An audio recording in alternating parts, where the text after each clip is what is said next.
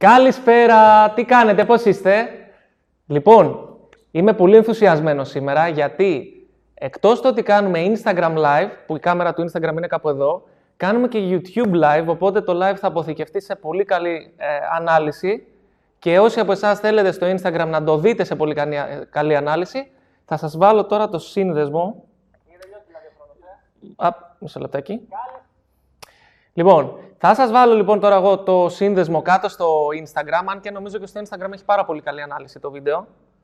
Ε, η ιδέα είναι η εξής, για να σας προετοιμάσω. Η ιδέα είναι ότι κάθε εβδομάδα, ειδικά τώρα για το καλοκαίρι, να κάνουμε ένα mini masterclass, ένα mini σεμινάριο δηλαδή, πάνω στα θέματα τα οποία απασχολούν εσάς.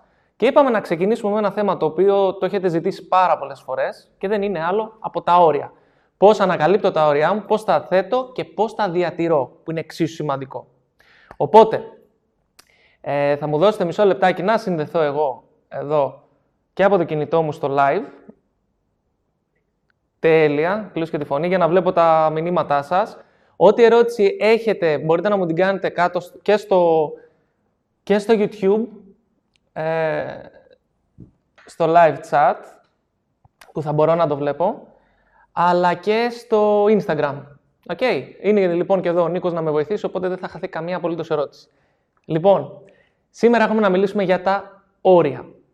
Τι είναι τα όρια, πώς ανακαλύπτω τα όρια μου, πώς θέτω τα όρια μου και κυρίως πώς διατηρώ τα όρια μου. Γιατί όλα αυτά παίζουν πάρα πολύ μεγάλο ρόλο και δεν είναι απλώς ότι θα τα επικοινωνήσουμε μία φορά και όλοι γύρω μας θα σεβαστούν τα όρια μας. Χρειάζεται επαναλήψη, χρειάζεται feedback, χρειάζεται παρακολούθηση έτσι ώστε να διατηρηθούν. Τώρα, πριν ξεκινήσω σήμερα, θέλω να σας κάνω μία μίνι εξομολόγηση. Και θέλω να σας πω ότι εγώ, μέχρι κάποια χρόνια πριν, ήμουνα people pleaser. Ήθελα συνέχεια να τους έχω όλους ευχαριστημένους. Δεν μπορούσα με τίποτα να πω όχι. Σε κανέναν. Σε κανέναν. Ό,τι και να μου ζητούσαν οι άλλοι, τους έλεγα ναι. Ακόμα κι αν άφηνα τον εαυτό μου στην άκρη, ακόμα κι αν δεν ήθελα να το κάνω, ακόμα και αν αυτό έκανε κακό στις σχέσεις μου με τους άλλους, εγώ έλεγα ναι. Γιατί είχα μια τεράστια ανάγκη να ικανοποιώ όλους τους άλλους εκτός από εμένα. Και βλέποντας τα μηνύματά σας το τελευταίο διάστημα και όσοι μου έχετε ζητήσει να κάνουμε αυτό το live για τα όρια, καταλαβαίνω ότι περνάτε κάτι αντίστοιχο, πολλοί από εσάς. Κάποιοι από εσάς, ίσως όχι σε τόσο έντονο βαθμό, αλλά σίγουρα θα βοηθείτε από το σημερινό live γιατί θα μάθετε όχι μόνο πώς να θέτετε καλύτερα τα όρια σας, αλλά να είστε πιο ξεκάθαροι και να μην τα θέτετε με, με τέτοιο τρόπο έτσι ώστε να καταστρέφετε τις σχέσεις και να τσακώνεστε. Θα τα δούμε όλα αυτά σε λίγο. Θέλω λοιπόν να ξεκινήσω λέγοντάς σας μια προσωπική ιστορία. Ε, εγώ από πολύ μικρό παιδί είχα μια τεράστια ανάγκη να ικανοποιώ τους πάντες. Είχα μια τεράστια ανάγκη να είμαι αρεστός και να παίρνω την επιβεβαίωση. Ήθελα λοιπόν οτιδήποτε έκανα, το περνούσα πρώτα από ένα φίλτρο του τι θα πούν οι άλλοι. Το θα ικανοποιηθούν οι άλλοι με την απόφασή μου, με τη συμπεριφορά μου, με την πράξη μου. Αν η απόφαση που, είχα, που καλούμουν να πάρω ή η δράση που καλούμουν να κάνω δεν περνούσε από αυτό το φίλτρο, δηλαδή οι άλλοι θα απογοητευόντουσαν, θα τους δυσαρεστούσα ή οτιδήποτε, απλώς δεν το έκανα. Αυτό λοιπόν είχε ως αποτέλεσμα για πάρα πολλά χρόνια να μην έχω ουσιαστικές σχέσεις. Ούτε ουσιαστικές φιλίες, ούτε μια ουσιαστική ρομαντική σχέση, ούτε τίποτα. Γιατί έκανα σχέσεις με τους άλλους, τους έδινα τα πάντα, δεν τους χάλαγα χατήρια και έμεναν μαζί μου επειδή τους συνέφερε. Όχι επειδή με αγαπούσαν και επειδή ήθελαν να είναι μαζί μου. Κάποια στιγμή λοιπόν αυτό σταμάτησε. Βασικά, όχι σταμάτησε για να το θέσω καλύτερα, κάποια στιγμή αυτό το σταμάτησα. Είπα όχι, τέλος.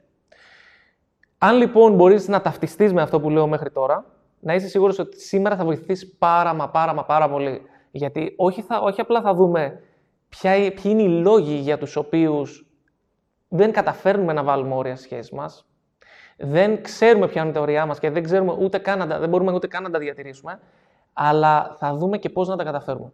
Λοιπόν, τώρα, είναι πάρα πολύ σημαντικό να ξεκαθαρίσουμε κάτι απλό. Τα όρια κάνουν μια σχέση, ε, κρατάνε βασικά μια σχέση υγιή ή μετατρέπουν μια σχέση σε τοξική. Όταν δεν υπάρχουν όρια στις σχέσεις και σε όλες τις σχέσεις. Είτε μιλάμε για τις οικογενειακές μας σχέσεις, είτε μιλάμε για τις ρομαντικές, για τις φιλικές, για τις συνεργατικές. Όταν δεν θέτουμε όρια, την πατάμε. Και συνήθως τι γίνεται και θέλω να μου πείτε στα σχόλια, θέλω να μου γράψετε στα σχόλια, αν μπορείτε να ταυτιστείτε με αυτό. Πόσες φορές σας έχει συμβεί να μην θέσετε ένα όριο να ανεχτείτε μια συμπεριφορά, να ανεχτείτε κάποια λόγια ή οτιδήποτε και μετά να νιώθετε πολύ άσχημα, να κάνετε το χατήρι στον άλλον και να νιώθετε άσχημα και μετά να κατηγορείτε τον άλλον επειδή νιώθετε άσχημα. Π.χ. κατηγορώ τη σχέση μου, κατηγορώ το φίλο μου, κατηγορώ τη μάνα μου γιατί δεν με σέβεται. Γιατί της κάνω συνέχεια τα χατήρια και αφήνω πίσω τον εαυτό μου. Κατηγορώ τα παιδιά μου γιατί επειδή είμαι συνέχεια και για τα παιδιά μου, δεν μένει χρόνος για μένα. Πόσοι από εσάς μπορείτε να ταυτιστείτε με αυτό; Άρα λοιπόν τα όρια είναι αυτά που μας βοηθούν να, έχουμε, να κρατάμε τη δύναμή μας, να μένουμε προσιλωμένοι, να μένουμε γιωμένοι στο κέντρο μας και να μπορούμε να παίρνουμε αποφάσεις για τον εαυτό μας. Διατηρούν τις σχέσεις σε ένα πολύ καλό και υγιή επίπεδο και δεν μετατρέπουν τις σχέσεις σε τοξικές και επειδή έχουμε αυτή την ενέργεια και έχουμε αυτές τις ουσιαστικές σχέσεις και πατάμε γερά στα πόδια μας, μπορούμε και να πετύχουμε τους στόχους μας, μπορούμε να προχωρήσουμε παρακάτω, μπορούμε να προοδεύσουμε, να μάθουμε και ούτω καθεξής. Άρα λοιπόν τα όρια είναι απαραίτητα. Και σε αυτό το σημείο θέλω να πω κάτι πολύ βασικό. Τα περισσότερα προβλήματα, τα ψυχολογικά και τα ψυχοπαθολογικά προβλήματα που έχουν οι άνθρωποι προκαλούνται επειδή δεν έχουν μάθει να θέτουν όρια. Επειδή κάποιος καταπατάει τον προσωπικό τους χώρο. Επειδή κάποιος τους παταλάει το χρόνο. Επειδή κάποιος συμπεριφέρεται άσχημα. Επειδή κάποιος τους πιέζει και τους αγχώνει. Άρα λοιπόν είναι πάρα πολύ βασικό για να μπορούμε να έχουμε μια καλή ποιότητα ζωής και καλή, καλής ποιότητας σχέσης να, να θέτουμε τα όρια μας. Τώρα, πάμε να δούμε ποια είναι τα τρία βασικά εμπόδια που δεν μας αφήνουν να θέσουμε τα όρια μας. Okay. Το πρώτο και ίσως το κυριότερο εμπόδιο είναι το νοητικό. Δηλαδή πιστεύουμε ότι αν θέσουμε κάποιο όριο θα χαλάσει η σχέση, θα μας παρατήσουν, δεν θα μας αγαπούν πια και το καθεξής. Και αυτό είναι πολύ μεγάλο πρόβλημα. Θέλω να σας πω μια ιστορία. Και νομίζω ότι την έχω ξαναπεί, αλλά... Νομίζω ότι την έχω ξαναπεί την ιστορία, αλλά αξίζει για όσους δεν την έχετε ακούσει να την ακούσετε. Κάποια στιγμή λοιπόν, με στη μαμά μου έκανε ένα δώρο και της πήρε ένα σκυλάκι. Όταν πέθανε ο μπαμπάς μου και έμεινε η μαμά μου μόνη της, την παρακαλούσα να της πάρω ένα σκύλο. Της έλεγα ρε μάνα, έλα σου πάρω ένα σκυλάκι, να έχεις παρέα. Και αν το βαρεθείς ή αν δεν δεις ότι δεν μπορείς να το μεγαλώσεις, θα το πάρω εγώ. OK, okay, OK. Okay. Παίρνουμε λοιπόν τον Ορφέα, ένα πανέμορφο μπιγκλάκι. Της τον κάνω δώρο και τις πρώτες δύο μέρες παίρνει την απόφαση ότι αυτό αυτός ο σκύλος θα μείνει μαζί μου. Τον λάτρεψε. Πλέον έχουν φτάσει σε μια κατάσταση που κοιμούνται μαζί, ξυπνάνε μαζί και περνάνε όλη την μέρα τους μαζί. Σε κάποια φάση λοιπόν, όταν έσκασε η πρώτη καραντίνα το 2020, εγώ με, μίλησα με την Εύη, την τώρα γυναίκα μου, την τότε κοπέλα μου, επειδή μέναμε στα Ελίσια και το σπίτι δεν είχε παράθυρα, δεν είχε, βασικά είχε παράθυρα, δεν είχε μπαλκόνια και δεν είχε πολλά δωμάτια και οι δύο, και οι δύο δουλεύαμε από το σπίτι, αποφασίσαμε να πάμε να μετακομίσουμε για την καραντίνα στο πατρικό μου στο Λαύριο και να μείνουμε με τον Ορφέα και τη μάνα μου. Κάθε πρωί λοιπόν στέλναμε έξι και παίρναμε τον Ορφέα και περπατούσαμε από το σπίτι μας και πηγαίναμε μέχρι την πλατεία του Λαβρίου για να πάρουμε ένα καφέ, να πιούμε τον καφέ μας, να περπατήσουμε κτλ. Και να ξεκινήσουμε την ημέρα μας. Είναι λοιπόν μια μέρα, είναι 7.30 ώρα το πρωί, δεν, δεν έχουν περάσει 10 λεπτά από την ώρα που εγώ έχω ξυπνήσει και στα 50 μέτρα από το σπίτι, καθώς προχωρούσαμε με τον Ορφέα, ήταν ένα τσοπανό σκυλο αμολυμένο, ένα πολύ μεγάλο σκυλί, ο οποίος είχε κόντρα με τον Ορφέα. Ο Ορφέας εντωμεταξύ τότε ήταν 7 μηνών, οπότε ήταν ακόμα πιο μικρούλης και μας επιτίθεται αυτό σκυλί γιατί ήταν ελεύθερο. Ξεκινάω εγώ λοιπόν να κυνηγάω, κυνήγαγε το μεγάλο σκυλί τον Ορφέα γύρω-γύρω, προσπαθούσα εγώ να προστατεύσω τον Ορφέα. Σε κάποια φάση λοιπόν καταφέρνω, πιάνω τον Ορφέα αγκαλιά, μετά από ένα λεπτό αφού έτρεχαν γύρω-γύρω, πιάνω τον Ορφέα αγκαλιά, τον παίρνω πάνω μου και αυτό το σκυλί πηδάει να δαγκώσει τον Ορφέα πάνω μου και εκείνη τη στιγμή βγαίνει αυτή που τον έχει, η κυρία που τον έχει. Και λέει: Τι γίνεται εδώ, λέει πρωί-πρωί, τι φωνές είναι αυτές; Γυρνάω, την κοιτάω, αφού φωνάζει κιόλας στο σκύλο της και τον μαζεύει. Τη λέω: Μα καλά, είσαι, είσαι, είσαι με καθόλου με τα καλά σου. Αφήνεις ολόκληρο θηρίο, της λέω: Ελεύθερο, θα μας σκοτώσει πρωί-πρωί. Και γυρνάει και μου λέει: Αφού μου λέει τον ευλέπει και είναι ελεύθερος, γιατί περνάς από εδώ. Όπως καταλαβαίνετε, εγώ είναι έξαλλος εκείνη τη στιγμή και της λέω, αφού ανταλλάξαμε κάποιες κουβέντες, της λέω: Άκου, πάω να πάρω καφέ και όταν γυρίσω θα τα πούμε καλά, γιατί αυτό δεν θα περάσει έτσι. Φεύγω λοιπόν, γυρνάω ε, από τον καφέ, έχω ηρεμήσει, έχω χαλαρώσει και της λέω: Κοιτάξτε να δείτε, δεν γίνεται να αφήνετε ένα τόσο μεγάλο σκύλο ελεύθερο. Πραγματικά θα μας κάνει ζημιά. Παραλίγο να δαγκώσει τον Ορφέα. Μπορεί να ήταν η μητέρα μου τώρα με τον Ορφέα. Πώς θα τον έκανε καλά. αυτό το μεγάλο σκύλο; Θα τη δάγκωνε και τη μάνα μου και τον Ορφέα. Ναι, λέει, αλλά εγώ δεν μπορώ να τον πηγαίνω βόλτα και τα λοιπά. Του λέω, δεν με νοιάζει να μην έπαιρνες σκύλο, αν δεν μπορείς να τον πας βόλτα. Δεν μπορείς να θέτεις σε κίνδυνο όλη τη γειτονιά επειδή εσύ δεν μπορείς να τον πας βόλτα. Και φεύγω. Περνάνε μερικές, ε, μερικοί μήνες, τον εδένουν κάπως στο σκύλο και με παίρνει η μάνα μου τηλέφωνο. Έλα, ήταν λίγο πριν του Αγίου Πνεύματος. Πέμπτη πριν του Αγίου Πνεύματος. Ετοιμάζαμε τότε, εγώ δούλευα καπετάνιος και ετοιμάζαμε το σκάφος να φύγουμε. Και με παίρνει η μάνα μου τηλέφωνο και μου λέει: Παναγιώτη, έχω πρόβλημα. Του λέω τι έγινε. Μου λέει: Μας επιτέθηκε πάλι αυτός ο σκύλος και τώρα δάγκωσε και τον Ορφαία και εμένα. Και έχει δαγκώσει, λέει, τον Ορφαία στο στομάχι και δεν μπορεί να κουνηθεί καθόλου ο Ορφαία και δεν μπορώ να τον πάρω, να τον πάω στον κτηνίατρο γιατί πονάει. Παίρνω λοιπόν εγώ τη μηχανή ενός φίλου μου από τον Πειραιά τότε που δούλευα και φεύγω καρφί για λαύριο. Παίρνω το σκύλο, το οποίο είτε τον έπαιρνε αγκαλιά είτε περπατούσε, έκλεγε. Τον παίρνω το σκύλο, τον πάω στον κτηνίατρο και στο λαύριο. Παίρνω τη μητέρα μου, την πάω στο κέντρο υγείας και φεύγω επί τόπου και πάω στην αστυνομία. Και λέω: Θέλω να υποβάλω μήνυση. Είναι η τρίτη φορά, by the way, ήταν η τρίτη φορά που μας επιτέθηκε αυτός ο σκύλος. Λέω: Είναι η τρίτη φορά που μας επιτίθεται αυτός ο σκύλος. Ε, έχω επικοινωνήσει με τους γείτονες, του έχω πει: Δεν ενδιαφέρονται να κάνουν κάτι. Θέλω να υποβάλω μήνυση. Μου λέει λοιπόν τότε ο αστυνόμος ότι δεν μπορείς εσύ να υποβάλεις μήνυση, πρέπει να υποβάλει μήνυση η μαμά σου που δέχτηκε την επίθεση. Και λέω: OK, πολύ ωραία, θα πάω να την πάρω από το κέντρο υγείας και θα έρθουμε εδώ να υποβάλουμε μήνυση.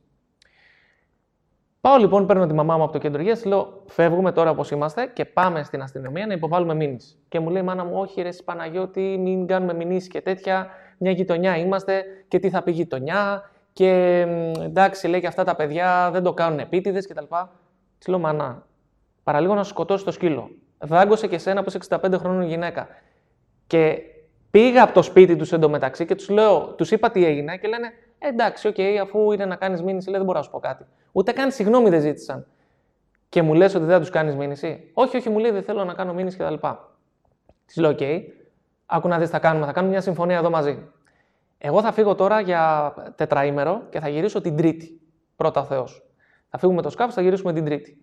Αν μέχρι την Τρίτη δεν έχει έρθει κανένας να σου ζητήσει συγγνώμη ή να δει τι κάνεις, μία πόρτα απόσταση μένετε, ξέρουν ότι σου επιτέθηκε ο σκύλος, αν δεν έρθει μέχρι την Τρίτη κάποιος να σου ζητήσει συγγνώμη ή να δει τι κάνεις, δίνουμε τα χέρια τώρα, συμφωνούμε ότι πάμε να κάνουμε μήνυση. Ναι, μου λέει η μάνα μου, OK, okay, σου ορκίζομαι, θα το κάνουμε. Έρχεται λοιπόν η Τρίτη, πηγαίνω στο Λαύριο, της λέω, Μάνα, για πες, τι έγινε, ήρθε να σου ζητήσει συγγνώμη. Όχι, μου λέει Παναγιώτη κανένας. Ωραία, της λέω, έχουμε κάνει μια συμφωνία, ήρθε η ώρα να πάμε στην αστυνομία να κάνουμε μήνυση, γιατί αλλιώς δεν γίνεται. Με να μην σας τα πολυλογώ, η μάνα μου δεν ήθελε με τίποτα να κάνει μήνυση και αποφάσισε να μην το κάνει. Άρα λοιπόν η κατάσταση συνεχίστηκε. Συνέχισαν να μολάνε το σκύλο, συνέχισε ο σκύλος να είναι επικίνδυνος, να επιτίθεται και το καθεξής. Μία μέρα λοιπόν, είναι Δεκέμβρης, έχουμε υιοθετήσει εμείς τη μέλη με, το, ε, με την Εύη, την έχουμε υιοθετήσει και την, έχω, την παίρνω μαζί και πηγαίνω στο Λαύριο, στο, στο πατρικό μου το σπίτι. Η μέλη είναι 6-7 μηνών τότε. Αφήν, ανοίγω την πόρτα και με το που ανοίγω την πόρτα έξω από το σπίτι μου στο Λαύριο, είναι πάλι ο ίδιος σκύλος και μου επιτίθεται και σε μένα και στη μέλη. Εκείνη τη στιγμή λοιπόν, με το που με επιτίθεται ο σκύλος, ε, βγάζω το πόδι μου μπροστά και πάω να, τον, να, του, να του ρίξω ε, σπροχτή κλωτσιά. Ο σκύλος τρομάζει, κάνει προς τα πίσω, βγαίνει στη μέση του δρόμου γιατί είναι κεντρικός έξω από το σπίτι και ερχόταν μια νταλίκα πάρα πολύ γρήγορα και ειλικρινά σας μιλάω για το τόσο δεν τον σκότωσε. Για το τόσο. Θα το είχα και βάρος στο λαιμό μου. Και Τέλος πάντων, φεύγει ο σκύλος γιατί φοβήθηκε, παίρνει επιτόπου την αστυνομία. Είχα και δύο μάρτυρες. Λέω: Θέλω να υποβάλω μήνυση. Έχει γίνει τέταρτη φορά. Η τέταρτη που ήξερα εγώ έτσι, γιατί μπορεί να είχαν γίνει άλλες τόσες και να μην το είχε πει η μάνα μου.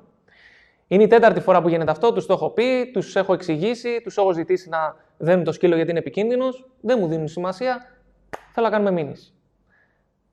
Έρχεται η αστυνομία, πάμε λοιπόν και μετά πάω και εγώ στο τμήμα, κάνουμε τη μήνυσή μας. Σε κάποια φάση λοιπόν, έχω γυρίσει, έχω υποβάλει τη μήνυση και γυρνάω σπίτι και μου λέει η μάνα μου, πλησιάζαν Χριστούγεννα. Παναγιώτη μου λέει, είμαι, είμαι πολύ απογοητευμένη από σένα. Της λέω, γιατί μάνα; Γιατί μου λέει ποτέ, ποτέ δεν περίμενα ότι θα συμπεριφέρεσαι του άλλους. Της λέω, τι εννοείς; Μου λέει, είναι άνθρωποι που ε, δουλεύουν κάθε μέρα, ε, έχουν υποχρεώσεις. Εντάξει, λέει, αφήνουν ένα σκύλο αμολυμένο. Εντάξει, λέει, μου επιτέθηκε. Μου επιτέθηκε. Δεν χρειάζεται λέει, να τους κάνουμε μήνυση. Αν πάνε, λέει, και τους κόψουν πρόστιμο κτλ., εγώ θα το έχω κρίμα στο λαιμό μου. Τι θα πει η γειτονιά, θα μας πούνε ότι είμαστε ουρουσούζιδες. Άρχισε να μου λέει τα δικά της. Εκείνη λοιπόν τη στιγμή ρώτησα τη μαμά μου. Της λέω, Μανά, πότε αποφάσισες εσύ συγκεκριμένα στη ζωή σου ότι θα αφήνεις τους άλλους να κάνουν ό,τι γουστάρουν, να μην σε υπολογίζουν και να μην μιλάς γιατί φοβάσαι τι θα πει η γειτονιά ή φοβάσαι πώς θα το πάρουν ή φοβάσαι μην, ε, μην μπουν κάτι κακό για σένα. Πότε το αποφάσισες αυτό; Και πότε αποφάσισες ότι το να είσαι καλό παιδί, το να είμαι και εγώ δηλαδή καλό παιδί, σημαίνει ότι θα κάθομαι να με, να με κάνει ο καθένας ό,τι θέλει. Πήγα να πω κάτι άλλο, αλλά το κράτησα. Να με κάνει ο καθένας ό,τι θέλει. Πότε την πήρες αυτή την απόφαση; Εγώ λοιπόν μεγάλωσα και με αυτή την πεποίθηση, με αυτή την οτροπία, ότι για να είμαι καλό παιδί πρέπει να κάνω τα χατήρια στους άλλους. Πρέπει να μην ταράζω τα νερά. Πρέπει να τους έχω όλους ευχαριστημένους. Και αυτό είναι κάτι το οποίο ευτυχώς κάποια στιγμή το απέβαλα από πάνω μου. Το διώξα. Δεν το κράτησα. Έτσι λοιπόν έφτασα σε ένα σημείο, ξέρεις κάτι, μας επιτέθηκε, το έχουμε πει, μία, δύο, τρεις, δεν καταλαβαίνει. Πάμε να κάνουμε μήνυση, τέλος. Πήγε ο αστυνόμος εκεί, δεν είχαν το σκύλο ούτε εμβολιασμένο, ούτε τσιπαρισμένο, ούτε τίποτα. Τους έκοψε ένα καλό πρόστιμο. Απέσυρα εγώ μετά τη μήνυση γιατί τους άφησα ένα μήνα να δω αν θα συμμορφωθούν και όλα καλά. Με, από τότε δεν έχει ξαναγίνει τίποτα. Οπότε ακούστε να δείτε τι γίνεται. Αυτό ήταν ένα, ας το πούμε, ακραίο παράδειγμα, είναι ένα ακραίο παράδειγμα, αλλά είναι και αντιπροσωπευτικό. Γιατί; Περνάει ένας κάγκουρας από κάτω, δώστε μου μια στιγμή. Ωραία, τέλεια. Λοιπόν, είναι αντιπροσωπευτικό γιατί; Γιατί το ίδιο συμβαίνει στη ζωή μας. Φίλοι, συγγενείς, οικογένεια, συνάδελφοι, ε, η ερωτική μας σχέση, οτιδήποτε, καταπατούν διαρκώς τα όρια μας και επειδή εμείς δεν μιλάμε, θεωρούν ότι είναι ok.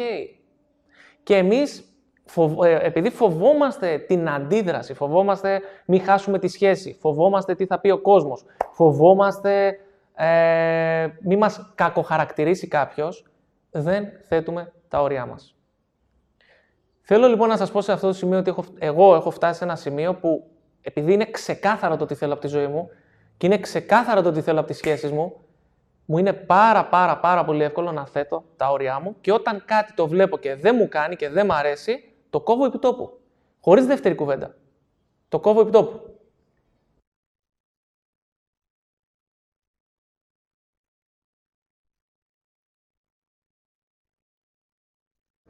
Λοιπόν, οπότε, ε, αυτό που θέλω να πω ξεκινώντας είναι ότι είναι απολύτως ok να θέτουμε τα όρια μας είναι απολύτως OK να λέμε όχι. Είναι απολύτως OK να διώχνουμε ανθρώπους από τη ζωή μας που δεν είναι στη ζωή μας για καλό, αλλά είναι για το δικό τους συμφέρον.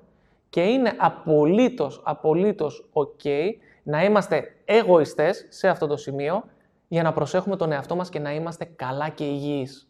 Γιατί όσο αφήνουμε όλους τους άλλους να καταπατούν τα όρια μας, έχουμε δύο ε, κακές συνέπειες. Πρώτον, δεν θα είμαστε ευτυχισμένοι και δεν θα έχουμε καλή σχέση με τον εαυτό μας. Και δεύτερον, δεν θα έχουμε καλέ σχέσεις γιατί μετά τι θα λέμε, αυτός φταίει που είμαι εδώ που είμαι σήμερα. Αυτός φταίει, κανένας άλλος και θα είμαστε εκδικητικοί απέναντί του. Okay. Άρα λοιπόν το πρώτο εμπόδιο που συναντούμε είναι το νοητικό. Είναι κάποιες πεπιθήσεις που έχουμε κρατήσει μεγαλώνοντας ή κάποιες πεπιθήσεις που έχουμε υιοθετήσει αφού μεγαλώσαμε. Είναι κάποιες ιδέες που έχουμε. Είναι κάποια πράγματα γενικότερα τα οποία σκεφτόμαστε όσον αφορά τα όρια. Σε αυτό λοιπόν το σημείο θέλω να σας πω κάτι πάρα πολύ απλό. Δεν έχει κανένα απολύτως νόημα να μην βάζω όρια, να κάνω τα χατήρια σε όλους τους άλλους, μόνο και μόνο για να κρατάω τις σχέσεις. Γιατί αυτές οι σχέσεις δεν είναι ποιοτικές. Αυτές οι σχέσεις δεν είναι καλές. Αυτές οι σχέσεις δεν με βοηθούν να πάω παρακάτω. Ε, σκεφτείτε το εξής. Τι θα συμβεί στους κοντινούς σας ανθρώπους που έχετε κάποια καλή σχέση μαζί τους, αν ξεκινήσετε να τους χαλάτε χατήρια και να λέτε όχι; Έχετε ακούσει που λένε ότι να χαλάς χατήρια να μαθαίνεις ανθρώπους; Είναι ακριβώς αυτό. Τι θα συμβεί λοιπόν αν ξεκινήσετε να χαλάτε χατήρια στους κοντινούς τους ανθρώπους; Πώς θα αντιδράσουν; Είμαι σίγουρος ότι δεν τους αρέσει, αλλά θα συνεχίσουν να είναι μαζί σας. Είναι μαζί σας επειδή σας αγαπούν, σας εκτιμούν και θέλουν να σας έχουν στη ζωή σας. Είναι μαζί σας και περνούν χρόνο μαζί σας επειδή αυτό, επειδή τους προσφέρετε όλα όσα ζητάνε. Άρα ξεκινάμε με το πρώτο και βασικότερο κομμάτι που είναι το νοητικό εμπόδιο. Τι, ότι είναι ok να θέσεις τα ωριά σου, είναι ok να προσέχεις τον εαυτό σου, είναι ok να λες όχι και μάλιστα είναι απαραίτητο να λες όχι. Και στην τελική το να πεις όχι είναι ολόκληρη πρόταση, είναι μια ολοκληρωμένη πρόταση το όχι, να το λες. Το δεύτερο εμπόδιο λοιπόν που αντιμετωπίζουμε και ε, δεν λέμε όχι και δεν θέτουμε όρια στους άλλους είναι το συναισθηματικό. Φοβόμαστε, στεναχωριόμαστε πολλές φορές και λέμε «Ωραία γάμο το, δεν μπορώ τώρα να του πω όχι». Και άμα στεναχωρηθεί και άμα έτσι και άμα αλλιώς, OK, okay, κάποιες φορές μπορεί αν είναι πολύ έντονες οι συνέπειες που θα χρειαστεί να επωμιστεί ο άνθρωπος απέναντί μας, να μην το βάλουμε το όριο. Από την άλλη πλευρά όμως, μέχρι πότε θα το κάνουμε αυτό; Μέχρι πότε θα προσπαθούμε να τους έχουμε όλους ευχαριστημένους και να μην νιώθουμε εμείς καλά; Γιατί προσέξτε λίγο. Νιώθουμε καλά προσωρινά, δίνουμε στον εαυτό μας αυτή την άμεση ικανοποίηση. Σωστό και αυτό. Μπορεί, θα το απαντήσω σε λίγο. Δίνουμε λοιπόν στον εαυτό μας αυτή την άμεση ικανοποίηση, αλλά μακροχρόνια δημιουργούν πολύ μεγάλο πρόβλημα στις σχέσεις μας. Πόσοι από εσάς κάποια στιγμή, σε μία από τις σχέσεις σας, κάποιος καταπάτησε ένα όριό σας ξεκάθαρα, επιλέξατε να μην μιλήσετε, να το καταπιείτε και να πείτε «Έλα μου εντάξει όλα καλά, τώρα ε, δεν τρέχει τίποτα, θα ρίξω νερό στο κρασί μου». Μόνο και μόνο για να ξαναγίνει και να ξαναγίνει και να ξαναγίνει και να ξαναγίνει και να φτάσει στο σημείο αυτό να είναι το δεδομένο, να είναι το στάνταρ της σχέσης. Πόσες φορές έχει συμβεί αυτό; Άρα πολλές φορές τι κάνουμε, αποφεύγουμε να βάλουμε όρια, αποφεύγουμε να τσακωθούμε, αποφεύγουμε να διαφωνήσουμε, να λογομαχήσουμε ή οτιδήποτε, γιατί είναι εύκολο εκείνη τη στιγμή. Είναι εύκολο να μην το κάνουμε. Τι γίνεται όμως μακροχρόνια με αυτή τη στρατηγική; Τι γίνεται όταν δεν μιλάω μία, δεν μιλάω τρεις, δεν μιλάω τέσσερις; Κάποια στιγμή ο άλλος άνθρωπος θεωρεί ότι αυτό που κάνει είναι δεδομένο. Ότι το ανέχομαι, ότι μου αρέσει και ότι είμαι OK με αυτό. Θα σας πω κάτι πάρα πολύ απλό.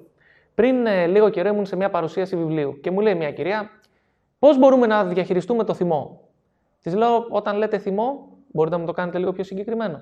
Να μου λέει, στα εργασιακά μου έχω πρόβλημα με τον προϊστάμενό μου γιατί δεν καταλαβαίνει, προσέξτε το, δεν καταλαβαίνει και συνέχεια μου βάζει πολύ περισσότερα να κάνω από αυτά που μπορώ εγώ να αντέξω. Του λέω, OK, του το έχετε πει. Του έχετε ξεκαθαρίσει, του έχετε εξηγήσει ότι αυτό που σας ζητάει δεν γίνεται ή δεν μπορείτε εσείς τουλάχιστον να το κάνετε. Ρε Παναγιώτη μου λέει πρέπει να τα λέω όλα. Κοινή λογική δεν έχει να σκεφτεί από μόνος του ότι δεν πρέπει να το κάνει.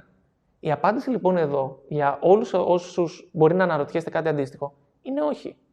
Αυτός κοιτάει να κάνει τη δουλειά του. Οι γύρω μας κοιτούν να κάνουν τη δουλειά τους. Πολύ σπάνια κάποιος να θα σκεφτεί, Μωρέ, Μήπως ζητάω πολλά από τον Παναγιώτη, μήπως ζητάω πολλά από τη Μαρία, μήπως ζητάω πολλά από τον Νίκο, μήπως να το σταματήσω λιγάκι αυτό. Σπάνια συμβαίνει. Άρα, αν εσείς, της λέω, δεν του το πείτε, δεν του το ξεκαθαρίσετε, ότι κοίταξε να δεις, δεν μπορώ να το κάνω αυτό, αυτό που μου ζητάς είναι πάρα πολύ. Και πρέπει να μείνω πολύ περισσότερο χρόνο από το ωράριό μου για να το κάνω. Αν δεν του το πείτε, πώς θα το ξέρει; Οπότε αυτή η γυναίκα τι έκανε; Έλεγε, εντάξει, μωρέ, δεν θέλω μου λέει να τσακώνομαι και συνέχεια, όχι, να τσακώνεσαι συνέχεια μέχρι να μπει το όριο. Γιατί προσέξτε κάτι. Δεν μιλάει μία, δεν μιλάει δύο, δεν μιλάει τρεις. Μετά ξεσπάει. Οκ. Και λέει, για να αποφύγω τον τσακωμό ή για να αποφύγω τη διαφωνία, ειδικά πάνω στη δουλειά, ας πούμε, δεν μιλάω. Μόνο και μόνο όμως αυτό, αυτή η άμεση ικανοποίηση εκείνη τη στιγμή, αυτό το βόλεμα του να μην μιλήσω, να μην τζακωθώ, εκείνη τη στιγμή που συμβαίνει κάτι, μόνο προβλήματα δημιουργεί.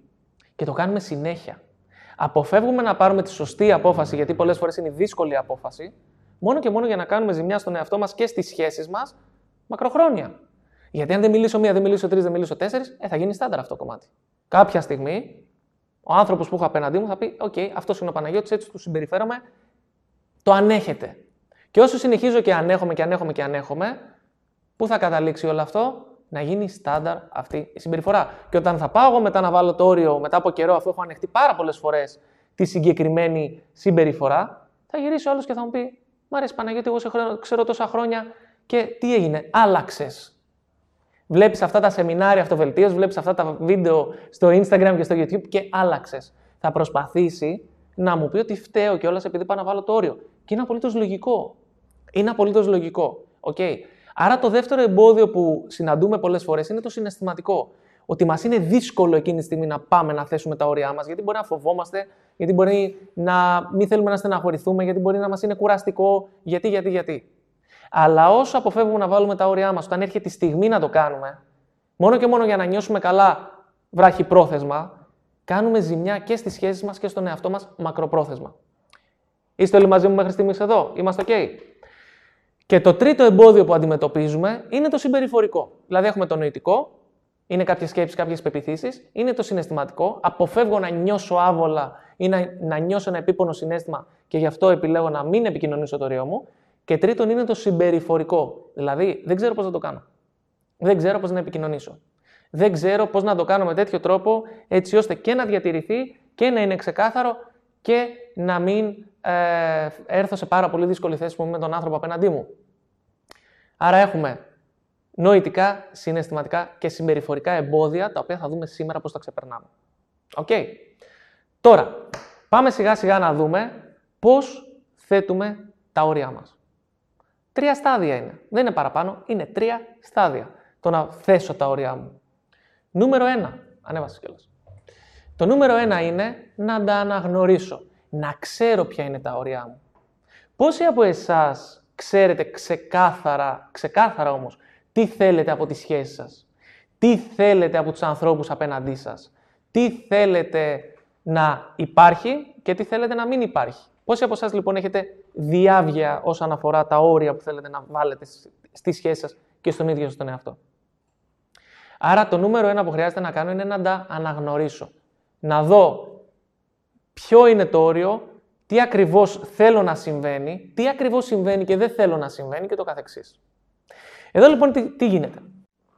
Τι γίνεται. Αν δεν κάτσω, μισό λεπτό και να δω κιόλας.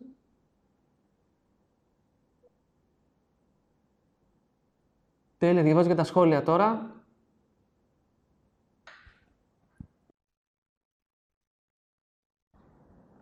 Έχω παρουσίαση, βρε. Τι έχω από κάτω. Λοιπόν. OK, okay. εντάξει, δεν υπάρχει κάποια ερώτηση προς το παρόν.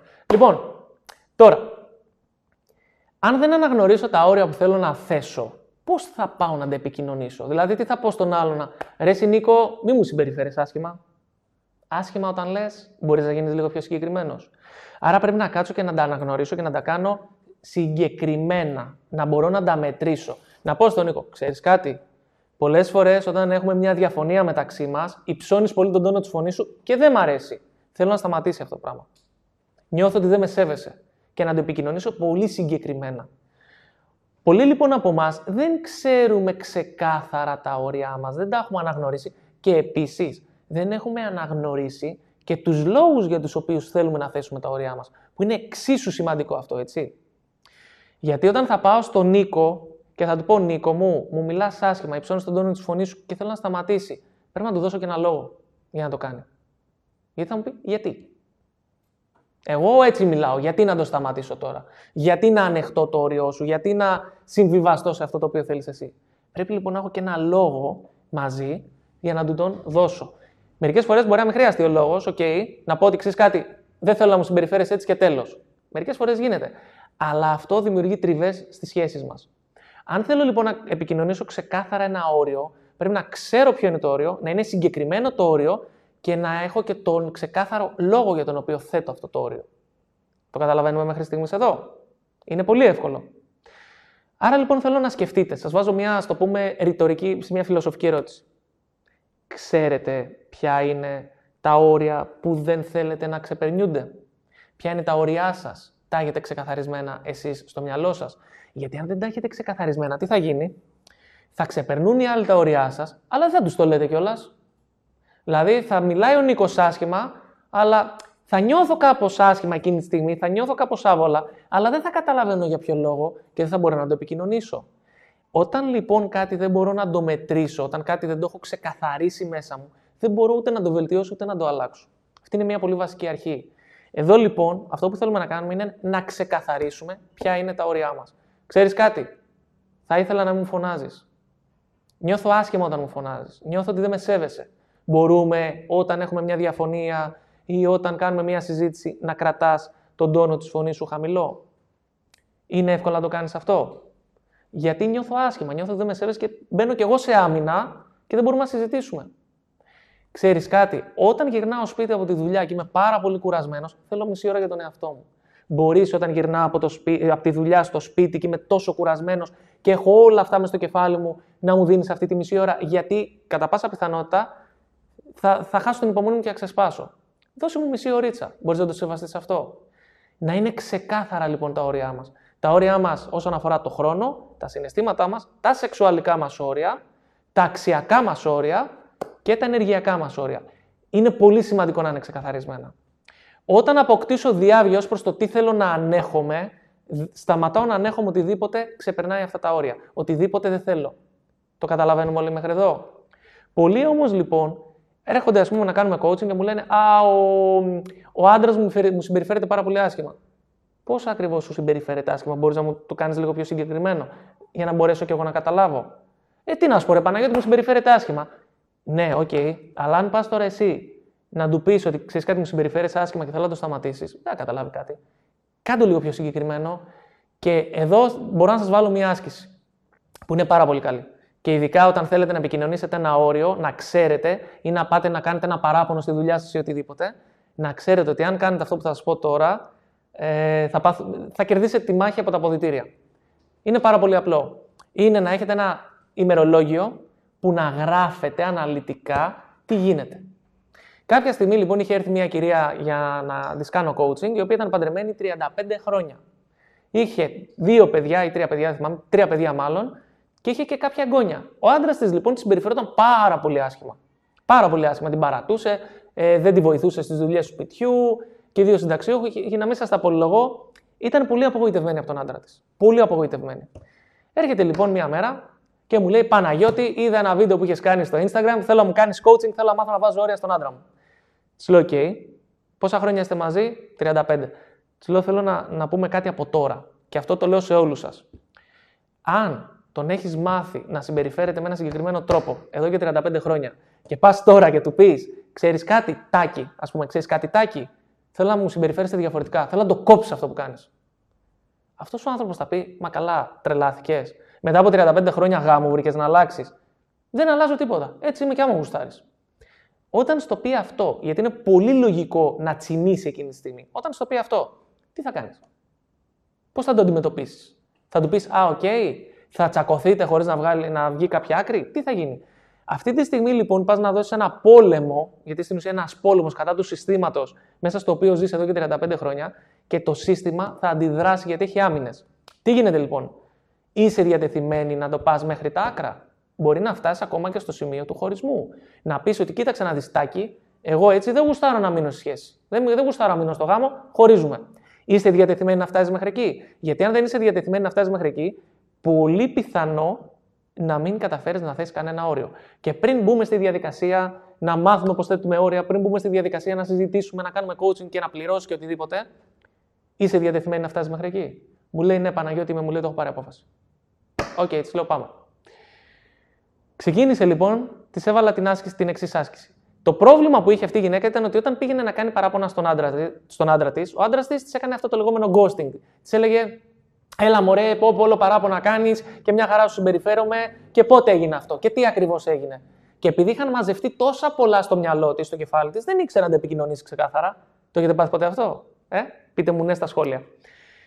Το κάνουμε συνέχεια. Επειδή μαζεύουμε, μαζεύουμε, μαζεύουμε, μαζεύουμε, ξεχνάμε τι ακριβώς έχει γίνει. Ε, τότε μπορεί να μου μίλησες λίγο άσχημα, γενικά μου φέρει άσχημα. Ναι, αυτό δεν του δίνει το άλλον ένα ξεκάθαρο μήνυμα. Okay. Οπότε της έβαλα μια άσκηση. Και σας προτείνω να την κάνετε κι εσείς. Η άσκηση είναι πάρα πολύ απλή. Της λέω: Θέλω να πάρεις ένα ημερολόγιο. Εδώ. Θέλω να πάρεις ένα ημερολόγιο. Και θέλω σε αυτό εδώ το ημερολόγιο να καταγράφεις αναλυτικά αυτά που κάνει. Αναλυτικά όμως. Να γράφεις. Τετάρτη, 3 η ώρα το μεσημέρι, έγινε αυτό, αυτό και αυτό. Τρίτη, 5 η ώρα το απόγευμα, έγινε αυτό, αυτό και αυτό. Και να πας και να του τα πεις αναλυτικά. Δεν θα ξέρει τι να πει. Το ίδιο μπορείτε να κάνετε και σε μια δουλειά αν έχετε παράπονα από κάποιο προϊστάμενο, από κάποιο συνάδελφο, πριν πάτε να κάνετε ένα, τα παράπονά σας ε, στο, στον προϊστάμενο ή σε οποιονδήποτε, καταγράψτε ακριβώς τι έχει γίνει. Καταγράψτε ακριβώς τι έχει γίνει. Είναι δύσκολο κάποιος να μπορέσει να το κερδίσει αυτό εδώ. Πάρα πολύ δύσκολο. Έτσι λοιπόν ξεκίνησε αυτή η γυναίκα, κατέγραφε αναλυτικά όλα τα κακά και τα στραβά που της έκανε ο άντρας της και πήγε μετά από μία εβδομάδα και του λέει: Τάκη, θέλω να μιλήσουμε. Πάνε λοιπόν να κάτσουν να μιλήσουν. Φάνηκε αυτή ήταν πάρα πολύ σοβαρή. Του λέει, λοιπόν, είμαι, έχω πολλά παράπονα από τη συμπεριφορά σου, δεν μου συμπεριφέρει καλά, δεν με βοηθάς με τις δουλειές του σπιτιού, κάνεις του κεφαλιού σου, κάνεις ό,τι γουστάρεις. Ζεις για πάρτι σου. Εγώ δεν θέλω να κάτσω άλλο μαζί σου. Μα μου και πότε το έκανα εγώ αυτό και μια χαρά είμαι και είναι όλα στο κεφάλι σου κτλ. Περίμενε, του λέει μισό λεπτάκι. Βγάζει λοιπόν το τετραδιάκι της και αρχίζει και του λέει: Δευτέρα στις 12 η ώρα το μεσημέρι, σου είπα ότι θέλω βοήθεια, να καθαρίσουμε, να κάνουμε αράμα, δεν ξέρω ακριβώς τι γινόταν. Και εσύ μου είπες: Πάω για τάβλη, θα τα κάνω μετά και δεν τα έκανες ποτέ. Την Τρίτη έγινε αυτό, την Τετάρτη έγινε αυτό, την Πέμπτη έγινε αυτό. Και αφού άρχισε να του τα παριθμεί, άλλος είχε μείνει έτσι, είχε μείνει παγωτό. Τι να της πει; Το χειρότερο που μπορούσε να κάνει ήταν να σηκωθεί να φύγει από τα νεύρα του και δεν μπορούσε να ανταπεξέλθει στη συζήτηση. Δεν μπορούσε να κάνει κάτι άλλο. Οπότε, όσοι από εσάς δυσκολεύεστε να θέσετε όρια και να ξεκαθαρίσετε τι ακριβώς θα πάτε να επικοινωνήσετε, χρειάζεται να κάτσετε να τα καταγράψετε. Να κάτσετε να τα καταγράψετε, γιατί έτσι και μπορείτε να τα μετρήσετε και μπορείτε να τα ξεκαθαρίσετε και μετά θα σας είναι πολύ πιο εύκολο να τα επικοινωνήσετε. OK, okay, μέχρι εδώ. Αφού λοιπόν ξεκαθαρίσουμε ποια είναι, ποια είναι τα όρια μας, ξεκαθαρίσουμε τι θέλουμε να ανεχόμαστε και τι δεν θέλουμε να, να ανεχόμαστε, πάμε στο δεύτερο μήνυμα, στο δεύτερο βήμα. Το δεύτερο βήμα είναι πάρα πολύ απλό. Είναι να πάμε να επικοινωνήσουμε τα όρια μας. Ξεκάθαρα. Να πάμε να τα επικοινωνήσουμε.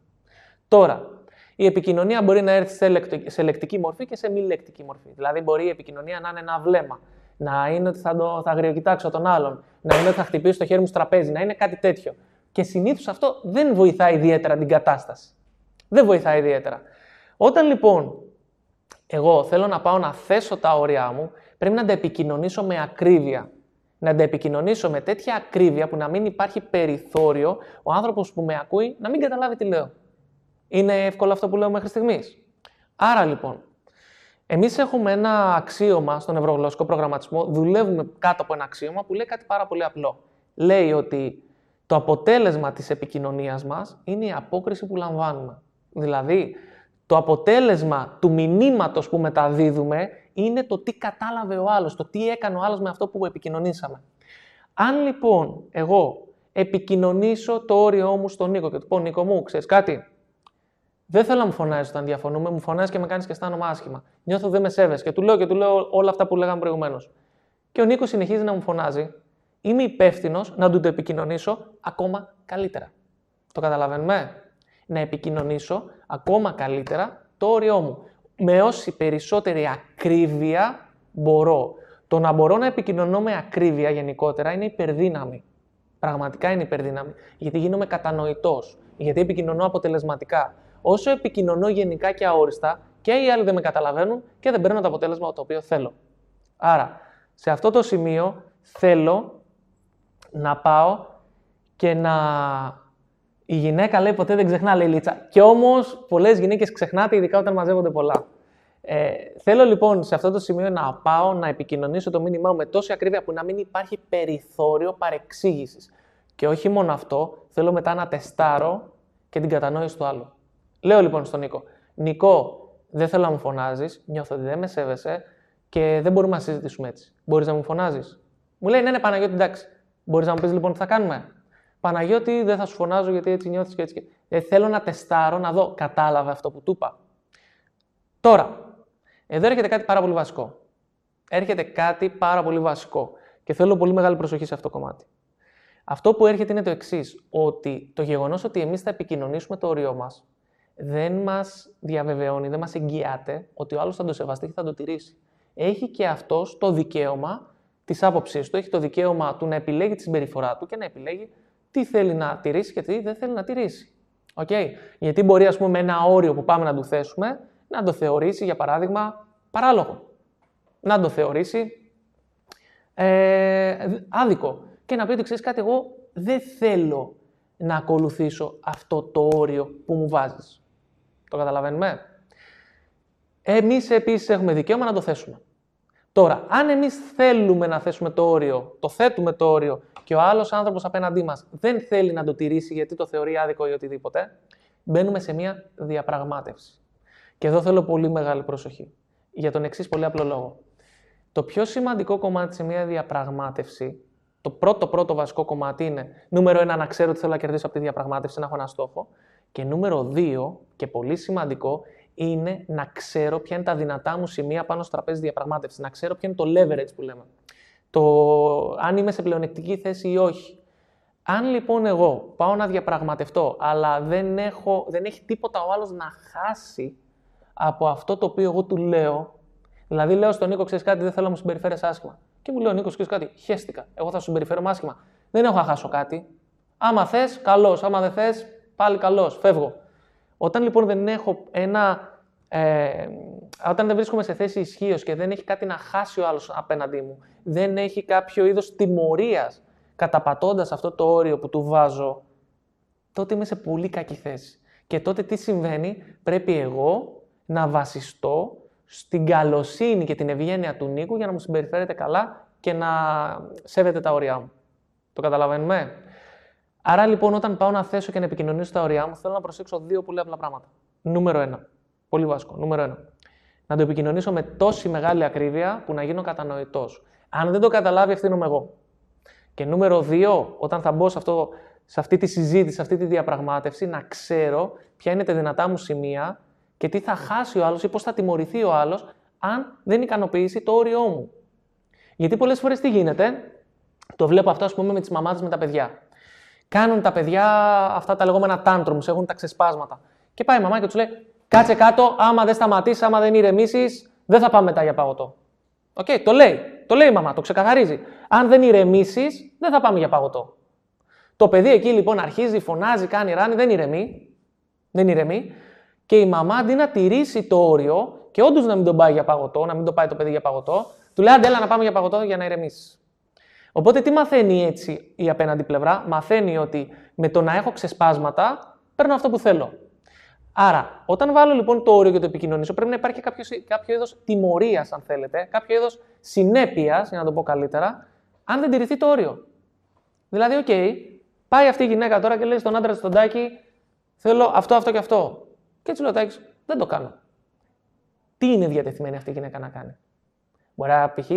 θα τους, τους σταμάτησε να του μαγειρεύει. Του λέει να τρως απ' έξω, δεν με νοιάζει, εγώ δεν ξαναμαγειρεύω. Αφού δεν με βοηθά σε τίποτα, δεν ξαναμαγειρεύω. Δεν θα γυρνάς σπίτι και να θα βρίσκει φαγητό. Άρα είχε κάτι να βάλει στο τραπέζι της διαπραγμάτευσης. Πολλές φορές αυτό όμως το ξεχνάμε, το αμελούμε. Θέλω λοιπόν, πριν πάμε να θέσουμε τα όρια μας και εφόσον τα επικοινωνούμε με ακρίβεια, να ξέρουμε και ποιες θα είναι οι συνέπειες μέχρι που είμαστε διατεθειμένοι να φτάσουμε για να τηρηθούν τα όρια μας. Το καταλαβαίνουμε; Είναι εύκολο μέχρι εδώ; Ε; Λοιπόν, και νούμερο 3. Αφού επικοινωνήσω τα όρια μου με ακρίβεια και αφού πω στον άλλον άνθρωπο ότι κοίταξε να δεις, εγώ θέλω ένα, δύο, τρία. Αυτό, αυτό και αυτό, σταματάω τώρα, σήμερα, να τα ανέχομαι. Όπως είπαμε λοιπόν, ο άνθρωπος που έχουμε απέναντί μας θα αντιδράσει. Και είναι πάρα πολύ λογικό να αντιδράσει. Γιατί, Γιατί έχει μάθει να συμπεριφέρεται με ένα συγκεκριμένο τρόπο τόσα χρόνια. Και εμείς πάμε να το, το αλλάξουμε. Ζούμε λοιπόν μέσα σε ένα σύστημα βασικά ζούμε σε πολλά συστήματα. Και κάθε φορά που εμείς πάμε να αλλάξουμε κάτι, οι άνθρωποι που βρίσκονται μέσα σε αυτό το σύστημα αναγκάζονται να αλλάξουν και εκείνοι. Αναγκάζεται να αλλάξει λοιπόν η ομοιόσταση όλου του συστήματος, επειδή επιλέγουμε εμείς να αλλάξουμε. Και αυτό έχει ως αποτέλεσμα κάτι πάρα πολύ απλό. Τι είναι αυτό, Οι άνθρωποι μέσα στο σύστημα να αντιδρούν. Και όχι απλά να μην θέλουν να αλλάξουν, αλλά να μας κατηγορούν και να προσπαθήσουν να μας τραβήξουν ξανά προς τα πίσω. Θα πάτε λοιπόν πολλοί από εσάς αύριο, μεθαύριο, σε φίλους, οικογένεια, συντρόφους κτλ. Θα πάτε να θέσετε ωραία και θα σας πούνε Α, αυτές οι βλακίες που βλέπεις στο YouTube, αυτές οι βλακίες που βλέπεις στο Instagram και τώρα ξαφνικά εσύ μου την έχεις δει κάπως και έρχεσαι να μου βάλεις όρια. Θα βρουν έναν τρόπο λοιπόν να, να μας κατηγορήσουν, να σας κατηγορήσουν για να μην δεχτούν το όριό σας. Όταν λοιπόν πάμε να αλλάξουμε ένα σύστημα, πρέπει να δεχτούμε το γεγονός ότι το σύστημα θα, έχει, θα αντιδράσει. Έχει άμυνες και θα αντιδράσει. Και θα πρέπει να είμαστε έτοιμοι γι' αυτό. Και εδώ πάμε και γι' αυτό το λόγο πάμε στο τρίτο βήμα που είναι να διατηρήσουμε τα όρια. Νίκο, ε, βάλει το τρίτο βήμα. Το τρίτο βήμα λοιπόν είναι να διατηρήσουμε τα όρια μας. Ε, ο Νίκος ακούει και το YouTube για να μην, για να μην χάσει ήχο και πρέπει να ακούει και εμένα. Λοιπόν, και έχει μια καθυστέρηση στο YouTube ένα λεπτό. Λοιπόν, τώρα πώς διατηρούμε τα όρια μας; Είναι πάρα πολύ απλό το πώς διατηρούμε τα όρια μας. Θέλουμε, ε, μία βασική αρχή που πηγάζει από το συμπεριφορισμό είναι η εξής. Να επιβραβεύουμε τις καλές συμπεριφορές και να τιμωρούμε, σε εισαγωγικά, τις κακές συμπεριφορές. Ωραία. Τώρα, το γεγονός ότι εγώ θα πάω και θα θέσω τα όρια στον Νίκο, Τον έχω κάνει τον Νίκο σήμερα, είναι ο χειρότερος ο Νίκος γενικά. Το ότι θα πάω εγώ λοιπόν να θέσω το όριό μου στον Νίκο δεν σημαίνει ότι ο Νίκος δεν θα το ξεχάσει μετά από μία εβδομάδα. Πρέπει εγώ να του το θυμίζω και, σε και με εισαγωγικά, στο πούμε, να του κάνω coaching για να μπορέσει να τηρήσει και να διατηρήσει αυτά τα όρια. Το καταλαβαίνουμε; Άρα λοιπόν, όταν βλέπω μια συμπεριφορά που δεν μ' αρέσει από τον Νίκο, που ενώ έχει δεχτεί το όριο και μου έχει πει ότι θα το τηρήσει, ξαφνικά έρχεται και κάνει αυτό το οποίο του είπα να μην κάνει, πρέπει να του το ξαναπώ. Για του πω, Νικό, είχαμε πει ένα, δύο, τρία. Το ξανά Εκεί λοιπόν, όχι απλά του το ξαναεπικοινωνώ, το ξαναφέρνω στο τραπέζι, αλλά θα πρέπει, αν γίνει μία, δύο, τρεις, να υπάρχει και κάποιο είδος τιμωρίας. Αν ο Νίκος καταπατάει διαρκώς τα όρια μου και εγώ δεν κάνω τίποτα γι' αυτό, τίποτα, απλά το δέχομαι και το λέω, τι θα γυρίσει ο Νίκος να πει, απλά γκρινιάζεις. Το μόνο που κάνεις είναι ότι γκρινιάζεις. Άρα θα πρέπει να υπάρχει και κάποιο είδος τιμωρίας. Το καταλαβαίνουμε, ακούγεται κάπως αυτό που λέω, αλλά είναι πραγματικότητα. Θέλουμε να επιβραβεύουμε τις καλές συμπεριφορές και θέλουμε να τιμωρούμε τις κακές συμπεριφορές. Τώρα η τιμωρία ε, εξαρτάται από εσάς. Okay. Μπορεί να έχετε βάλει, ας πούμε, στις τρεις προειδοποιήσεις φεύγω από τη σχέση. Ότι άμα το κάνεις αυτό τρεις φορές, εγώ φεύγω. Όπως κάνουν στις δουλειές. Στο τρίτο warning απολύεσαι. Μπορεί να το κάνουμε ότι ξέρεις κάτι. Θέλω να κάτσεις, να, κάτσεις, να πάρεις το χρόνο σου, να σκεφτείς αν αυτή η σχέση είναι σημαντική για εσένα και αν όντως θέλεις να με έχεις στη ζωή σου, για να μπορέσουμε να είμαστε μαζί. Γιατί έχω, σου έχω πει κάτι, ότι με πειράζει, σου έχω πει ότι με πληγώνει, σου έχω πει, σου έχω πει, σου έχω πει, και εσύ παρόλα αυτά συνεχίζεις και το κάνεις. Άρα, μάλλον δεν είμαι τόσο σημαντικός για σένα. Ή δεν είσαι τόσο σημαντική, δεν είμαι τόσο σημαντική για σένα. Πρέπει λοιπόν να το επικοινωνήσω και να το διατηρήσω. Οκ, το καταλαβαίνουμε λοιπόν μέχρι εδώ. Θα σας πω λοιπόν το εξής. Πόσοι από εσάς έχετε προσπαθήσει να αλλάξετε κάτι στη ζωή σας, το αλλάξατε για μία, δύο, τρεις εβδομάδες και μετά γυρίσατε στα παλιά καλά σας ή κακά σας ε, πατήματα, στις παλιές κακές συμπεριφορές. Οι περισσότεροι το κάνουμε αυτό. Γιατί μπορούμε να κρατήσουμε μία αλλαγή για μικρό χρονικό διάστημα και μετά επανερχόμαστε σε αυτά τα οποία ήδη ξέρουμε να κάνουμε και τα κάνουμε καλά. Άρα λοιπόν εκεί, άρα, λοιπόν, εκεί θέλει προσοχή.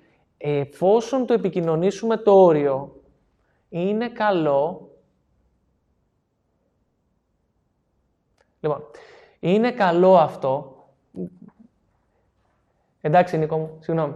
Άρα λοιπόν εδώ ε, χρειάζεται να παρακολουθούμε διαρκώς, να είμαστε ενσυνείδητοι, να είμαστε στο παρόν, να έχουμε διαύγεια όσον αφορά τα όρια μας κτλ. Και να παρακολουθούμε και να, και να ε, δίνουμε ανατροφοδότηση στη σχέση μας, στον απέναντί μας. Ότι ξέρεις κάτι, βάλαμε αυτό το όριο, το καταπατάς. Ή βάλαμε αυτό το όριο και τα πάμε εξαιρετικά. Μ' αρέσει πολύ. Οκ βλέπω μεγάλη βελτίωση. Επιβραβεύω την καλή συμπεριφορά, τιμωρώ σε εισαγωγικά την κακή συμπεριφορά. Το καταλαβαίνουμε.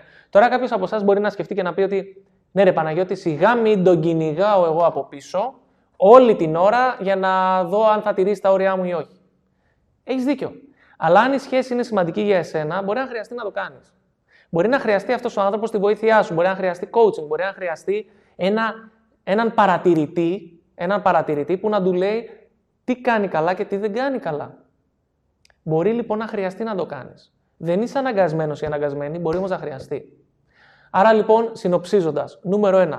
Αποκτώ διάβγεια και ξεκαθαρίζω τα όρια μου. Ποια είναι τα όρια μου, πρέπει να τα αναγνωρίσω. Νούμερο 2. Τα θέτω. Τα επικοινωνώ με ακρίβεια. Είμαι υπεύθυνος για το αποτέλεσμα της επικοινωνίας μου, για το αν ο άλλος θα καταλάβει τι θέλω και τι δεν θέλω. Και το κάνω με τέτοιο τρόπο έτσι ώστε να φέρω κι εγώ κάτι στο τραπέζι της διαπραγμάτευσης για να θέλει ο άλλος άνθρωπος να τηρήσει τα όρια μου. Και νούμερο 3, διατηρώ τα όρια μου. Δεν σημαίνει ότι αφού το δεχτεί ότι θα τα ακολουθεί για πάντα. Πρέπει λοιπόν και εγώ να είμαι ενσυνείδητος, να παρακολουθώ την πρόοδο, να παρακολουθώ το τι γίνεται και να βάζω στόπο όταν χρειάζεται ή να το ξαναεπικοινωνώ ή με κάποιο τρόπο να το τιμωρώ ή να επιβραβεύω την καλή συμπεριφορά. Τώρα, για να κλείσουμε το σημερινό live, τι ώρα έχει πάει, έχει πάει παρά πέντε. Για να κλείσουμε λοιπόν το σημερινό live, θέλω να πω κάτι πάρα πολύ απλό.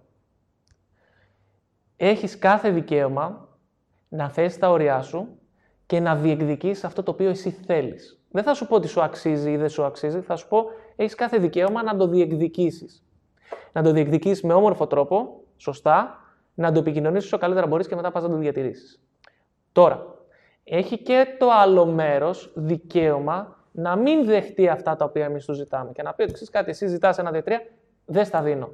Θα πρέπει λοιπόν και εμείς να είμαστε διατεθειμένοι να πολεμήσουμε ή να αφήσουμε μια σχέση. Θα πρέπει να είμαστε διατεθειμένοι να τελειώσουμε μια σχέση. Αλλά βάσει εμπειρίας, και αυτό δεν προέρχεται μόνο από τη δική μου εμπειρία, αλλά από την εμπειρία πολλών θεραπευτών, coaches κτλ. Όταν δεν θέτουμε τα όρια μας για να κρατήσουμε μια σχέση, μακροχρόνια αυτή η σχέση θα μας πονέσει πάρα πολύ και θα θέλουμε να γυρίσουμε το χρόνο πίσω και να θέσουμε το όριό μας. Μετανιώνουμε για τα όρια που δεν θέτουμε. Μετανιώνουμε που δεν επικοινωνούμε ξεκάθαρα τι θέλουμε και τι δεν θέλουμε. Μετανιώνουμε όταν καταπίνουμε συμπεριφορές και πράξεις και λόγια που μας κάνουν κακό. Άρα λοιπόν κάτι το οποίο θέλω να αναρωτηθείτε όλοι, όλοι εσείς που βλέπετε στο σημερινό live και όλοι εσείς που θα το δείτε σε μαγνητοσκόπηση είναι το εξής. Αξίζει, αξίζει να έχω μία σχέση με έναν άνθρωπο ο οποίος το μόνο που θέλει από εμένα είναι το συμφέρον του. Δηλαδή είναι μαζί μου μόνο επειδή κερδίζει αυτός. Αξίζει να έχω μία σχέση και να επενδύω χρόνο, ενέργεια και πολλές φορές χρήματα σε έναν άνθρωπο ο οποίος δεν με θέλει για αυτό που πραγματικά είμαι, αλλά με θέλει για αυτό που του δίνω. Αν η απάντηση είναι ναι, καλώς, συνεχίστε όσο έχει. Αν η απάντηση όμως είναι όχι, ίσως είναι καλό να θέσετε τα όρια σας και να προσέξετε τον εαυτό σας. Πολλές φορές το να θέσουμε όρια ακούγεται κάπως εγωιστικό. Δηλαδή, μας λένε οι άλλοι ότι ξέρεις κάτι, είσαι πολύ εγωιστής. Σου ζήτησα να μου κάνεις μια χάρη, σου ζήτησα αυτό, σου ζήτησα εκείνο και μου πες όχι. Ή σου συμπεριφέρθηκα άσχημα και μου το κόψε. Οτιδήποτε. Είσαι πολύ εγωιστής, κοιτάς μόνο την πάρτη σου. Μπορεί να ακούσετε τέτοια λόγια. Μπορεί να ακούσετε λόγια του τύπου Ακούς αυτά τα live στο YouTube και ασχολείσαι τώρα και διαβάζεις βιβλία και σε ξεμυάλισαν όλοι αυτοί. Μπορεί να ακούσετε τέτοια λόγια. Αλλά να σου πω κάτι. Είναι οκ. Είναι λογικό να τα ακούσετε και μάλλον θα τα ακούσετε. Γιατί όταν εμείς πάμε να αλλάξουμε, η αλλαγή δική μας είναι δύσκολη εννοείται για εμάς, αλλά είναι ακόμα πιο δύσκολη για τους άλλους γιατί οι άλλοι θέλουν να μας ξανατραβήξουν εκεί που μας ξέρουν. Όταν λοιπόν εμείς έχουμε σχέση με ανθρώπους και μας ξέρουν τόσα χρόνια με ένα συγκεκριμένο τρόπο, μας ξέρουν τόσα χρόνια με ένα συγκεκριμένο μοτίβο συμπεριφοράς και εμείς πάμε και το αλλάζουμε αυτό, τους αναγκάζουμε να αλλάξουν και εκείνοι για να μπορούν να μας συμπεριφερθούν, να συμπεριφερθούν στον καινούριο μας εαυτό. Και αυτό τους είναι δύσκολο, απαιτεί ενέργεια. Έτσι λοιπόν τι κάνουν, επιλέγουν να προσπαθήσουν να μας τραβήξουν πιο κάτω.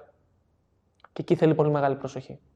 Ο μεγαλύτερος ανασταλτικός παράγοντας για μια αλλαγή ενός ανθρώπου είναι το περιβάλλον στο οποίο μεγαλώνεις και το περιβάλλον στο οποίο βρίσκεται. Μακράν. Είναι ο κύκλος του. Μακράν. Άρα λοιπόν τώρα, όταν εσείς θα πάτε να θέσετε όρια, θα υπάρξουν αντιδράσεις, θα σας πούν ότι ξέρεις κάτι. Ε, ξέρεις κάτι, άλλαξες, την έχεις δει κάποιος.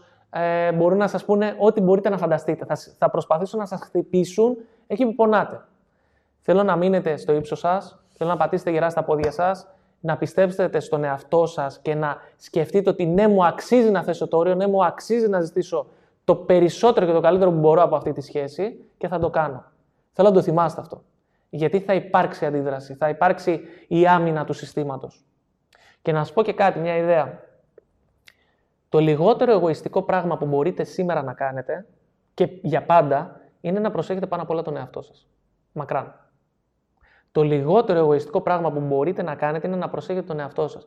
Γιατί αν κάνετε τα χατήρια στους άλλους, αν τους λέτε ναι, ενώ θέλετε να τους πείτε όχι και λέτε όχι στον εαυτό σας, δεν θα έχετε την καλύτερη ψυχολογία. Δεν θα έχετε και την καλύτερη σχέση με τον εαυτό σας.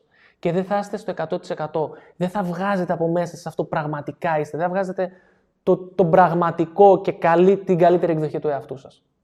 Και έτσι λοιπόν, τι θα καταφέρνετε, και θα στερείτε από τους γύρω σας την καλύτερη εκδοχή του εαυτού σας και θα στερείτε από τον κόσμο την καλύτερη εκδοχή του εαυτού σας, αλλά κυρίως θα στερείτε από τον εαυτό σας την καλύτερη εκδοχή του εαυτού σας. Άρα λοιπόν το να κάνετε, το να προσέχετε πάνω απ' όλα τον εαυτό σας είναι το λιγότερο εγωιστικό πράγμα που μπορείτε να κάνετε γιατί έτσι θα είστε στα καλύτερά σας και θα μπορείτε να, να προσφέρετε και σε όλους τους άλλους. Φανταστείτε κάτι πάρα πολύ απλό. Έχω αυτήν εδώ την κούπα. Ωραία. Έχει, έχω αυτήν εδώ την κούπα. Αυτή εδώ η κούπα μέσα έχει νερό. Αν εγώ λοιπόν παίρνω το νερό μου που είναι η ενέργειά μου, αν αυτό το νερό το παίρνω και το, το δίνω σε όλους γύρω μου, κάποια στιγμή αυτή η κούπα θα αδειάσει. Έτσι λοιπόν δεν θα έχω να δώσω στους γύρω μου. Αν εγώ δεν γεμίζω πρώτα τη δική μου κούπα, δεν μπορώ να βοηθήσω κανέναν άλλον.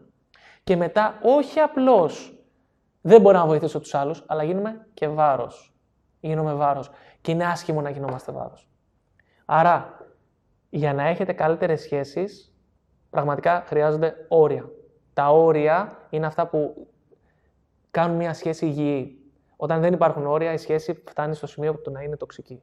Και πραγματικά, κοιτάξτε γύρω σας, κοιτάξτε και στη δική σας πραγματικότητα και τον εαυτό σας και δείτε πόσο άσχημες είναι οι συνέπειες του να ανεχόμαστε πράγματα τα οποία δεν θέλουμε να ανεχόμαστε. Είναι ότι χειρότερο. Είναι ότι χειρότερο για την ψυχική και σωματική μας υγεία. Άρα λοιπόν, κλείνοντας, θέλω, να κλείσω, θέλω να κλείσω με αυτό. Το λιγότερο εγωιστικό πράγμα που μπορείτε να κάνετε για, για όλους είναι να προσέχετε πάνω απ' όλα τον εαυτό σας. Αν ο καθένας πρόσχε τον εαυτό του, δούλευε με τους στόχους του, δούλευε με τον εαυτό του, έκανε ό,τι καλύτερο μπορούσε, αυτός ο κόσμος θα ήταν ένα πολύ καλύτερο μέρος. Πραγματικά θα ήταν ένα πολύ καλύτερο μέρος. Γιατί είμαστε όλοι μέρη ενός συστήματος. Άρα, αν εγώ κάνω το καλύτερο μπορώ τώρα για τον εαυτό μου, θα κάνω και το καλύτερο μπορώ για τους άλλους. Γιατί θα συνεισφέρω. Ξεκινήστε έτσι. Και στην τελική, αν κάποιοι άνθρωποι φύγουν από τη ζωή σας με αυτόν τον τρόπο, στο καλό. Κουνήστε τους και το μαντίλι. Να σηκωθούν να φύγουν. Πραγματικά, να σηκωθούν να φύγουν. Τι να τους κάνετε; Να έχετε ανθρώπους στη ζωή σας που είναι μαζί σας επειδή σας αγαπούν για αυτό που είστε και όχι επειδή τους κάνετε χατήρια. Ξεκινήστε λοιπόν να λέτε όχι. Πείτε τα, άμα σας είναι πολύ δύσκολο να πείτε όχι, πείτε το πιο εύκολο όχι που μπορείτε να βρείτε σήμερα. Το πιο εύκολο όχι. Ξεκινήστε με το πιο μικρό βήμα, γιατί το πιο μικρό βήμα προς τη σωστή κατεύθυνση μπορεί να αποδειχτεί το πιο σημαντικό βήμα σε όλη σας τη ζωή. Αυτά λοιπόν. Αυτά. Ευχαριστώ πάρα πολύ που ήσασταν μαζί μας. Εγώ θέλω να καθιερώσω αυτό το ε, YouTube κατά κύριο λόγο ε, live, έτσι ώστε να ανεβαίνει και το podcast. Και δεν ξέρω όσοι από εσάς είστε στο Instagram, αν μπείτε στο YouTube και στο κανάλι μου, Success Hype, και δείτε το σημερινό βίντεο, είναι καταγεγραμμένο σε ανάλυση 4K, είναι σε 4K. Άρα λοιπόν είναι πολύ προτιμότερο και πολύ πιο χρήσιμο να βλέπετε, γιατί μοιραζόμαστε και slides μαζί σας. Εγώ θέλω να το καθιερώσω, θέλω να καθιερώσω μια ημέρα μέσα στην εβδομάδα και μια συγκεκριμένη ώρα, όπου θα βρισκόμαστε και θα κάνουμε ένα μίνι σεμινάριο πάνω στα θέματα τα οποία σας απασχολούν εσάς. Και εννοείται να μπορώ να βοηθήσω. Και με ενδιαφέρει επίσης να ε, καλούμε ανθρώπους σε αυτή την εκπομπή όπου μπορούν να σας προσφέρουν πολλά πολλά πράγματα. Αξιόλογους ανθρώπους. Ε, ξαναλέω λοιπόν, μπορείτε να, βρείτε, μπορείτε να τα βρείτε όλα αυτά στο κανάλι μας στο YouTube. Μπαίνετε Success Hype και ε, θα ανεβάσω και εγώ story τώρα εδώ στο Instagram. Για όλους εσάς που είστε στο YouTube, μην ξεχάσετε να κάνετε subscribe, μην ξεχάσετε να στείλετε αυτό το μήνυμα σε έναν άνθρωπο, αυτό το βίντεο βασικά σε έναν άνθρωπο που έχει ανάγκη να το δει και κάντε like. Να μαζέψουμε like, να μεγαλώσουμε το κανάλι έτσι ώστε και εγώ να μπορώ να καλώ όλο ένα και πιο δυνατούς καλεσμένους και, πιο, ε, και ανθρώπους που μπορούν να προσφέρουν πολύ μεγάλη αξία σε όλους μας. Και είναι και ένα πολύ καλό πάτημα, σας το λέω τώρα αυτό να το ξέρετε μεταξύ μας. Είναι ένα πάρα πολύ καλό πάτημα για να πιέσω την ομάδα να καθιερωθεί αυτό, αυτή εδώ η ώρα μεταξύ μας. Αυτό μεταξύ μας το λέω και το αφήνουμε στην άκρη. Ok. Okay. Φιλιά πολλά σε όλους. Φιλιά πολλά σε όλους. Καλή συνέχεια. Μπορείτε να, θα μπορέσετε από αύριο να βρείτε το βίντεο και στο YouTube, αλλά και να το ακούσετε στο Spotify και να το κατεβάσετε. Φιλιά πολλά. Καλή συνέχεια. Πάτε